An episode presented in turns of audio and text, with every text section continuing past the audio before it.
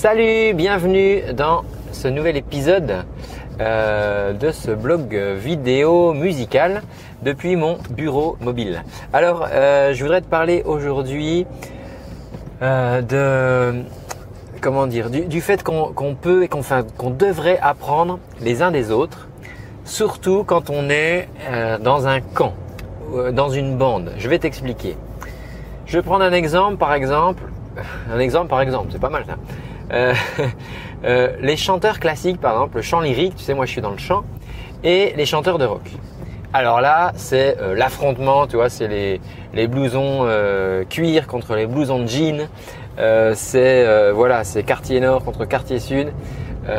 voilà, c'est des bandes comme ça. Et alors, du coup, donc les chanteurs, qu'est-ce qui se passe? Les chanteurs classiques, les chanteurs lyriques, ils disent que les chanteurs de rock sont des, des mauvais chanteurs. Euh, parce que voilà, ils savent pas, euh, ils savent pas lire la musique, euh, leur son ça ressemble à rien, c'est de la musique facile. et puis à l'inverse, les chanteurs de rock, eh ben ils regardent les chanteurs lyriques d'un air en disant, mais ceux-là ils sont, ils sont, ils sont coincés. ils se la pètent, il faut qu'ils ils font des notes qui durent 15 plombes, leur voix elle est bizarre, c'est pas naturel de chanter comme ça. Bref, tu comprends le truc, c'est t'as les deux camps qui s'affrontent. Et euh, alors après, chacun, si tu veux, a des arguments euh, valables. Par exemple, euh, le chanteur lyrique qui, dit ouais, attends, les, musiciens de rock, les chanteurs de rock, ils sont nuls, ils savent même pas lire la musique. Alors déjà, pas tous. Hein, il y a des chanteurs de rock qui savent lire la musique. mais après, quand bien même pour ceux qui ne savent pas lire la musique, Jimi Hendrix ne savait pas lire la musique, ça l'a pas empêché de créer des choses, de faire une courte mais belle carrière euh, de guitariste par exemple, de musicien. Euh, tu as plein de chanteurs qui connaissent pas la musique euh, dans la pop ou le rock et, et qui vont partager avec les autres, qui vont faire des grands succès, qui vont écrire des, chansons qui marquent toi des belles mélodies. Mais après, pourquoi en même temps c'est possible dans ce style de musique? Parce que les musiques sont aussi plus simples que dans la musique classique. Tu vois, dans la musique classique, tu peux avoir des pièces qui durent longtemps, avec euh, euh, des euh, comment dire, avec des subtilités qui font que ben, on a besoin d'écrire ça sur des partitions. Déjà, ça serait très compliqué de tout retenir. parce que ça peut être long. Donc là, la partition, a son intérêt. C'est pour ça que le chanteur classique qui connaît la musique, enfin, il est obligé en fait de connaître la musique. Et puis, comme il y a des, nuances, des subtilités, eh ben, ok. Donc, un point, je dirais, le chanteur lyrique, lui, il en a besoin en fait pour son style, alors que le chanteur de rock, qui est une musique plus euh, moins complexe, on va dire, euh, euh, en termes d'arrangement, il peut se débrouiller sans. Maintenant, le chanteur de rock, il va penser, ouais, mais attends, les chanteurs lyriques, ils se la pètent, ils, leur son, il est un peu bizarre, ils se tiennent bizarre, ils ont l'air coincés. ça, c'est les arguments. Alors, c'est vrai que en fait, ce qu'il faut comprendre, c'est que dans le chant lyrique, c'est un chant qui est très exigeant. Je te rappelle quand même que as, les chanteurs lyriques, quand ils chantent, ils sont pas tout seuls. Ils n'ont pas de micro et derrière eux, ils ont, euh, ils ont pas juste toi, une batterie, une guitare, ils n'ont pas trois, quatre euh, gaillards, toi, ils ont un orchestre, tu vois.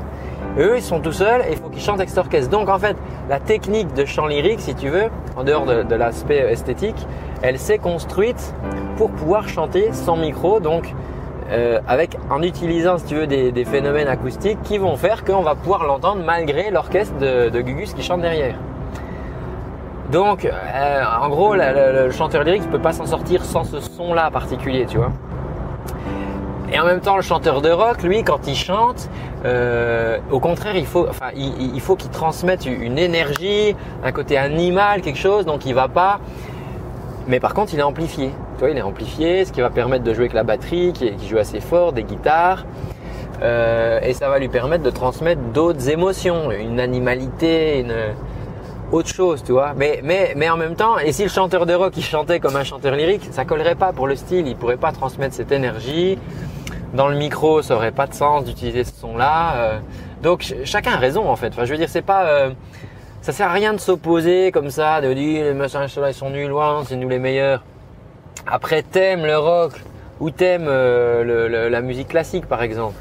Mais moi, ce que je voudrais euh, vous dire, c'est que au lieu de passer de l'énergie à, euh, défendre votre beefsteak ou à critiquer, euh, à critiquer euh, ceux d'en face, passez plutôt de l'énergie à apprendre d'eux. Qu'est-ce que vous pouvez apprendre d'eux? Qu'est-ce que vous pouvez apprendre d'eux? Par exemple, dans le rock, et ça, et, dans le rock, tu peux, tu peux aller apprécier de la musique classique et puis apprécier, si tu veux, la, la complexité de l'écriture, les subtilités qu'il y a. Et, euh, ben, il y a des gens qui ont fait ça, ça fait du rock, euh, du rock symphonique par exemple, tu vois, où il y aura plus d'arrangements, des traits différents, ça sera moins brut. Euh, donc il y a, ces choses-là. Après, si, à l'inverse, par exemple, le chanteur lyrique, il peut aussi aller voir des chanteurs de rock pour, pour capter cette énergie que, le chanteur peut avoir avec la salle, tu vois, cette communication.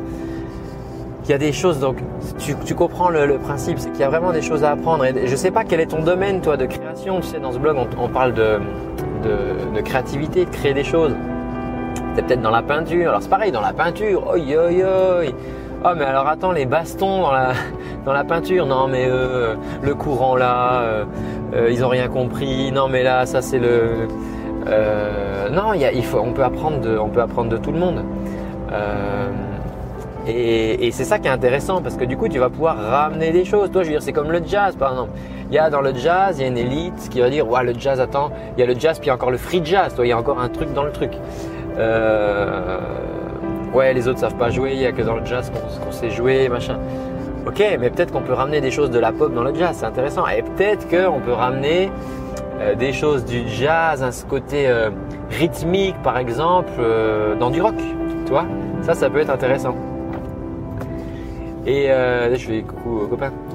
Et du coup, donc il faut, il faut, enfin voilà, c'est le truc que je veux te dire aujourd'hui, c'est que au lieu de, passer du temps et de l'énergie à, à te, comment dire, à te battre, à, critiquer, à dire que nous c'est mieux et puis les autres c'est nul, tu pourrais dépenser euh, un 10% de ce temps-là à essayer d'apprendre du, camp adverse, tu vois, ou apprendre de, ce truc que tu critiques, parce que je suis sûr qu'il y a des choses que tu peux utiliser, c'est obligé, c'est obligé, c'est obligé.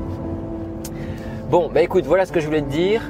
Euh, bah, c'est tout pour aujourd'hui.